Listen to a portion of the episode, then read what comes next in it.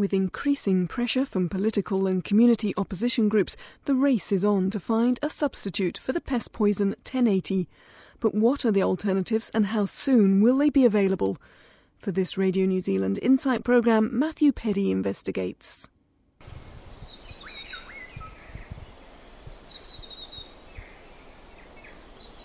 Otira bird listening site, temperature is one degree, uh, it's cloudless and there's no wind. Department of Conservation Officer Ian Gill has led me into the bush a few hundred metres from the road which winds through the Otira Valley on the west coast. The sun's glinting off the snowy mountains towards Arthur's Pass, and the birds are waking up. 1080 poison has been dropped from the air on this valley to kill introduced pests since the 1960s. Mr Gill says he comes here to record the birdsong and to show people that native birds haven't been killed off by the poison. It's one of several bird listening stations on the west coast. I just use this one here because it's accessible from the road. I have had two or three others, but they're a bit of a hike to get to, and it's not as convenient for bringing people to usually anyone that's interested in the topic really and wants to have a look at birds, I have a listen to them. It's a great place. With Ian Gill on this early morning expedition is DOC Technical Support Officer Mark Martini. Kaka, bellbird, tui and weka are just some of the birds we've heard. There was grey warbler, oh, a number of exotics, so there was a few chaffinches there and um, heard a blackbird further down. Tomtits, yeah, there was certainly plenty of tomtits. Tomtits are one you can hear there's some there. It's like a squeaky wheelbarrow, we call it. yeah, it's uh, tomtits. Silver eyes. Think there's some creeper earlier on. Creeper got a slightly harsher sound that um, kind of a noise. And they're quite neat. They'll quite often flock up and you tend to get them higher in the canopy, the canopy feeder. Yeah, most things are there. I mean, a reasonable five minute bird count.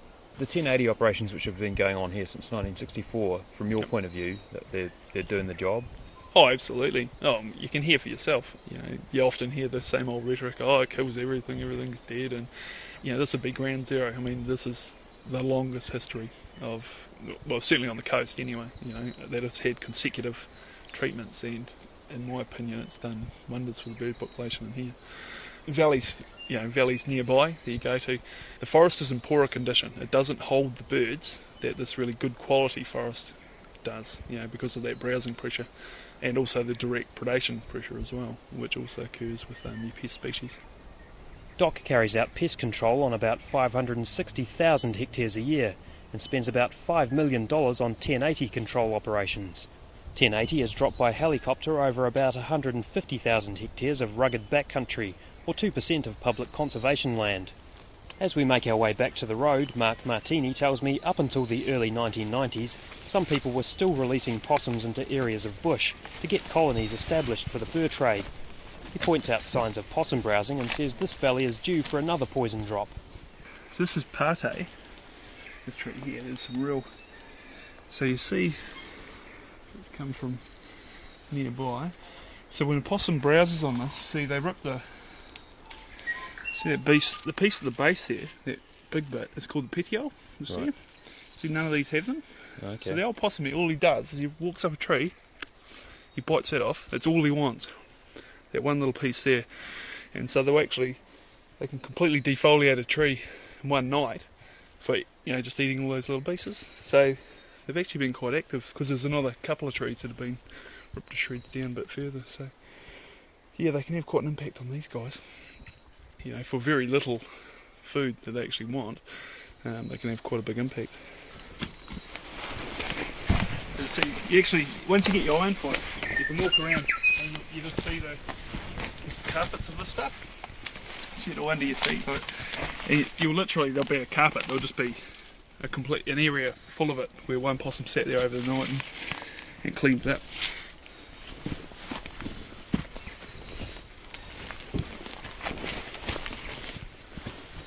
1080 or sodium fluoroacetate is a highly effective killer of mammals such as possums, causing them to die of respiratory failure. It's based on a naturally occurring compound, and Doc says the science shows it breaks down in water, posing little risk to humans. Killing possums and other predators, Doc says, restricts TB and protects wild birds. But opponents claim it's an indiscriminate poison, causing an agonising death to birds and dogs as well as pests. Some of the most passionate opposition can be heard on the west coast. Just as we're driving here, keep your eye and see how many of these anti-1080 signs you see. There, you see. 200 kilometres north of the Otira Valley is the settlement of Hector. I take a drive with Laurie Collins, who began his life in the bush as a deer culler and was involved in early trials of 1080 in the New Zealand bush about 50 years ago. Since then, he's campaigned against it. He says there are too many unknown factors about its long term effects on human and animal health to keep dropping it from the air. We turn off the main road and drive up a bumpy track. Well, this is as far as we can go.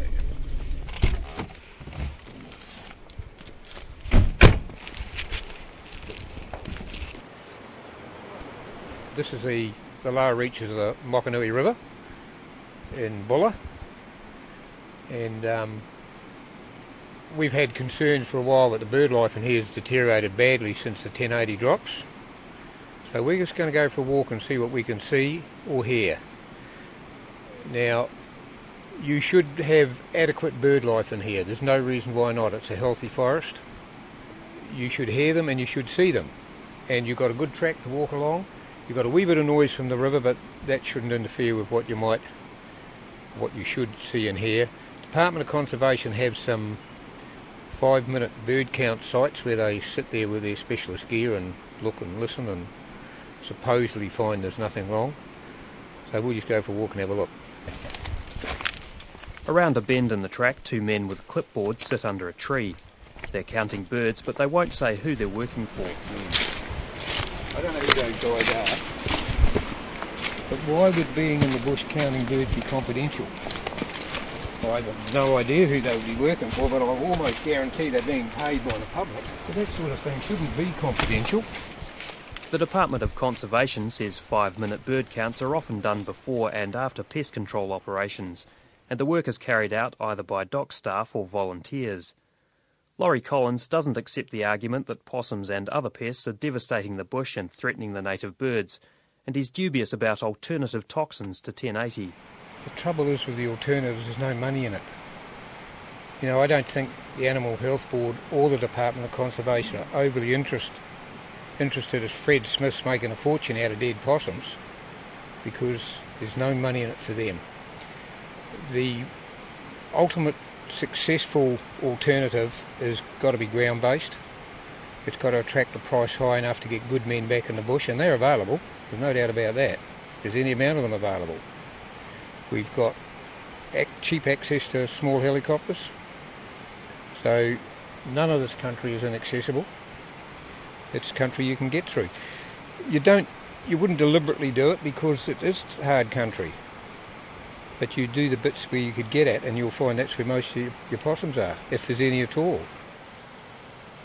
But DOC and the Animal Health Board question the effectiveness of trapping in some of the rough country where they drop 1080.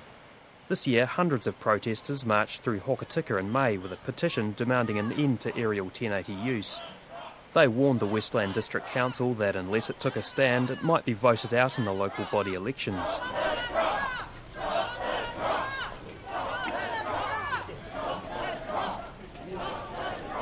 The Mayor, Maureen Pugh, was re elected this month by a comfortable margin. She says the council forwarded the petition to the government and it also put wording into the district plan to restrict the aerial use of 1080. That is going to be a very public process and it's going to be a long and protracted one, I imagine. Um, it's very difficult for us to even get some clear guidance on whether it's uh, legally uh, able to happen in terms of a district plan rule. But uh, we, we hope that these signals from us, as the Westland District Council, act as a catalyst for change in the way that aerial operation is undertaken. The council reached an agreement with the Animal Health Board and DOC to exclude water catchments from aerial operations, and Ms Pugh thinks further compromise is possible. If there isn't some shift in the way that the operations are managed and undertaken, the community unrest is going to escalate. And the last thing I want to see is civil disobedience. You know, there were arrests made this year. I don't want to see that happen again. We should be able to sit down as adults and work through these issues. It's not that difficult. The Westland District Council is one of a handful across the country which has taken a stand on 1080. Iwi groups are also turning against the poison. Oh, kia ora. My name is Sister Tui Cadigan. I am of um, Makawhio Karimahaki descent. Taipūtini, uh, Ngaitahu. Sister Tui Cadigan, the outgoing chair of the Makawhio Runanga on the west coast, says the hapu has just signed off on a 10 year consent to let DOC use 1080. But after consultation with its members, it became clear that was a mistake. For Papatūānuku, for Whenua herself, you know, you wouldn't be poisoning your, your grand, well, you might want to poison your grandmother, of course, but it's not a norm, or your great grandmother, and she is, she is tupuna to us. So, aside from whatever it achieves or doesn't achieve, the putting of poison into whenua is, is absolutely against the whole spiritual philosophy, if you like, of, of Māori. Wherever Māori are in the country, you, you wouldn't do that if you if you've got a relationship with whenua. So, um, and, and you know, a Māori without land or without that connection to whenua is, is kind of like nobody at all. So it's an essential part of the identity. Sister Cadigan says Makawhio wants to withdraw its agreement for DOC to use 1080. She also wants to see more work done to explore the trapping option. About an hour's drive south of Hokitika, near Lake Ianthe, Peter Salter plies his trade as a possum trapper. There's only 10 traps. Just a leg trap. They're a lot more humane than the old gin traps. Gin traps had serrated jaws on them. Mr. Salter loads the traps into his two seater Robinson R 22 helicopter and we climb on board. She's uh, it's not so bad this time of the year now, but she's not a morning machine. I'm just priming it. That's your, uh, in layman's terms, that's your accelerator. We fly north across the forest, then make a right turn up over the foothills. 1080 has recently been sown on this land from the air. One of their uh, big arguments is that they only lay poison in areas that are inaccessible to ground hunters. So I'll show you how inaccessible this is. You know, an old lady in a mobility scooter could get around this country. Peter Salter explains that poisoning has reduced the possum numbers to a level where his helicopter is a necessity, not a luxury. They've dropped 1080 in areas that are really easygoing, low front country here. We now have to fly right back, further back into the mountains, which makes it more dangerous for us. You know, there's a lot more weather dependent to get back there. Uh, I've got to look at the weather maps on both sides of the mountains now to see what's happening on the Canterbury side because, you know, if there's a southerly up there, there's no way I'm going to get up some of those mountains. It's pointless going back there to try and set traps if you can't go around them every day.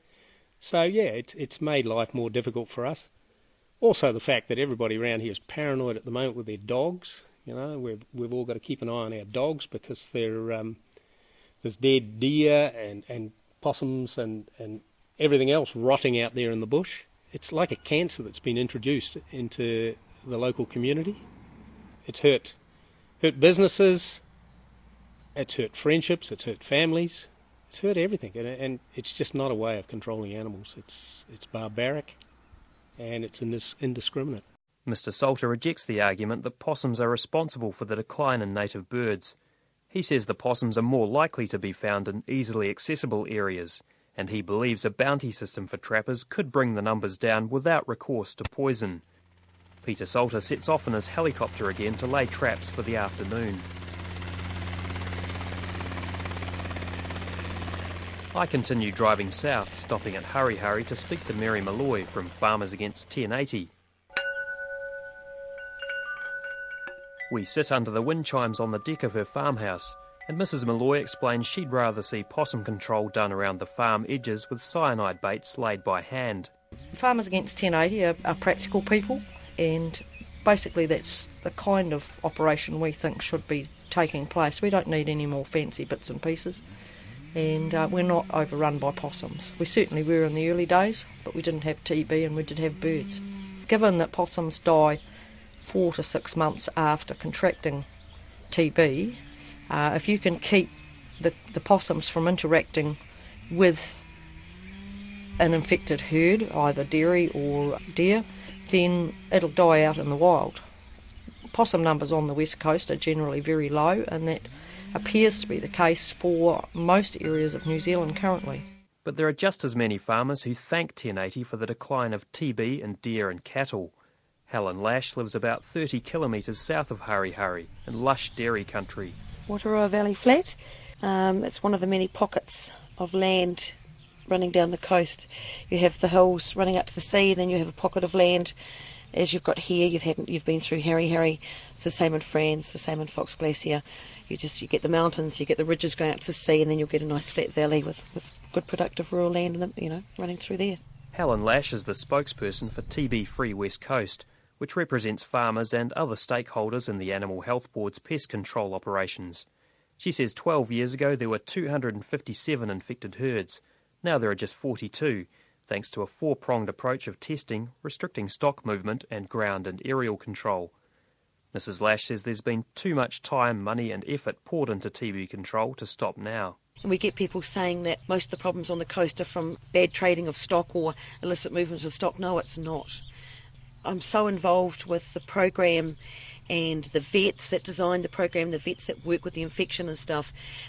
And I know from talking to the farmers, I know what's going on, and we're just not in that position at the moment. You know, we've got areas where there's been work done, and there's been that sort of filthy area of dirty possums for a long time, and we're having a hell of a job breaking that cycle that's in that area. And we're throwing a lot at it.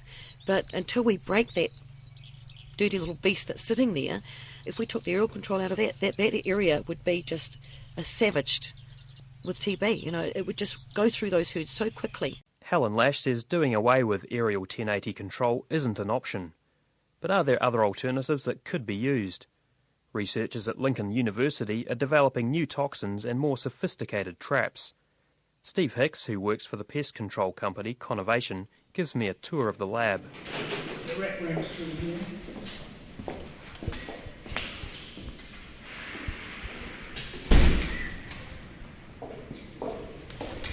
This is what happens if you leave your coat too close to a rat's cage. It pulled the whole sleeve in, chewed it off. Steve Hicks and his colleague, Dr. Helen Blackie, are working to develop a high tech tunnel trap for stoats. This guy's extre- extremely chatty, so he'll just sort of chatter away to us while we're working in here. But um, It's probably a, a bit of a warning. he's, he's probably saying, you know, Just get out of my space. don't come any closer. They're very brave little little creatures, but see how he, he makes the noise and The stoat is automatically sprayed with a dose of poison as it runs through the tunnel. This is a new design of what is a resettable system for the control of stoats. So that means we've got a tunnel system which is going to have a toxin in, and uh, the stoat runs through the system. It sprays a toxin onto the stoat's belly. The stoat then moves off and licks the toxin off and um, dies, and it's a very humane toxin with an antidote. So this is the new system that we're just testing now and we're hoping that this is going to eventually take over from having to set kill traps in the field for stoats. And uh, we think we can get 500 doses of toxin off one tunnel, so effectively you've got a device which you can leave for several years in the field, and it will offer continuous control over a long period of time, which saves a huge amount of money because you don't have people like DOC workers going out and clearing traps and resetting traps and um, you don't have a device which is only limited to killing one animal. This trap could be adapted for possums. The Department of Conservation has also begun to use resetting traps supplied by another company. Dr. Blackie says safeguards will be built into the trap to prevent native birds getting caught, including species recognition scanning technology. What do they think of the idea of a bounty to control possums? You know, the fur hunting is generally aimed at the higher population areas so that they can actually make a really a good amount of money as they want to out of the possum resource. So to get it the next little bit down, you really need to have other methods in there to make sure that the possum numbers are reduced to, to low enough levels to prevent conservation damage and to prevent the transmission of TB. That's really the, the key thing you want, and fur hunting doesn't always achieve that. But maybe there is room for some integration between the fur hunting and that goal, if there could be some sort of synergy worked in there, it's a possibility it could work quite well. I leave Dr. Blackie and Mr. Hicks to their research and head across the Lincoln campus to speak to Charles Eason, a professor of wildlife management and an expert in toxin development. We've had uh, 1080 use in New Zealand for 50 years. It's well tried and tested, it's well understood, but as you know, it, it, its use does remain controversial for a number of reasons. There are concerns about welfare and secondary poisoning of dogs that might eat a possum carcass. And so we, we are looking at a range of, of toxin alternatives which we would hope would have greater acceptance on, amongst a broader sector of the community. Other poisons being used include cyanide, which is fast acting and considered more humane, but also more dangerous to humans, and brodifacoum, an anticoagulant typically used to kill rats. Dr. Eason says new toxins like para-aminopropionophenone, or PAP, and sodium nitrite are more humane. They inhibit oxygen uptake in the blood, effectively putting the animal to sleep. These toxins are being developed and tested, but there are still issues to be worked out about how to deploy them. Dr. Eason says the Environmental Risk Management Authority's reassessment of 1080 three years ago gave the toxin the flashing amber light, and there's increasing pressure to find an alternative. The amount of poison used in 1080 pellets has decreased over time, but in some areas its use has been extended as rabbits develop immunity to the RHD virus. And although the research on new toxins, fertility control for possums, and more sophisticated traps hold promise, it's expensive and time consuming. It is very challenging and it is not a quick process. So when people say we want alternative toxins and we want them now, well, with the best will in the world and the most vivacious research group and, and manufacturers, it's hard to deliver that fast.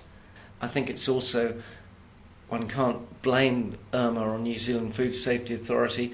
It's up to us to make sure we have good data packages, good toxicology information, so that the approval process can be speeded up. Having said that, it is a real challenge and even these agencies don't have huge resources. So as we keep coming back to them um, with our applications, then you know it, it is a challenging area and a time-consuming area. There's been quite an investment in 1080 over the last 40, 50 years, and during the reassessment process and refining, it is timely to have some investment now on these alternatives and get them through, and, and certainly we could use additional investment in that area.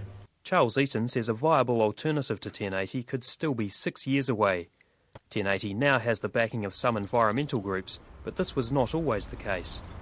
We're out at the Wairora Trust in Harewood, and I'm Nicola Valence, a conservation advocate for Forest and Bird. Forest and Bird once opposed 1080, but over the last decade, as concentrations and dispersal methods have been honed, it has come to support its use.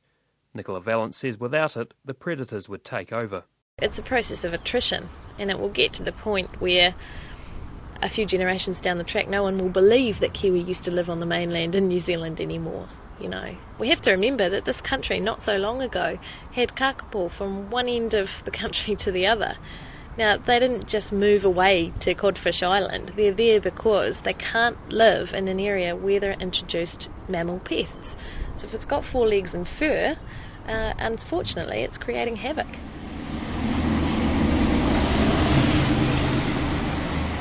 On the streets of Wellington, far away from bush and farmland, the 1080 debate seems remote.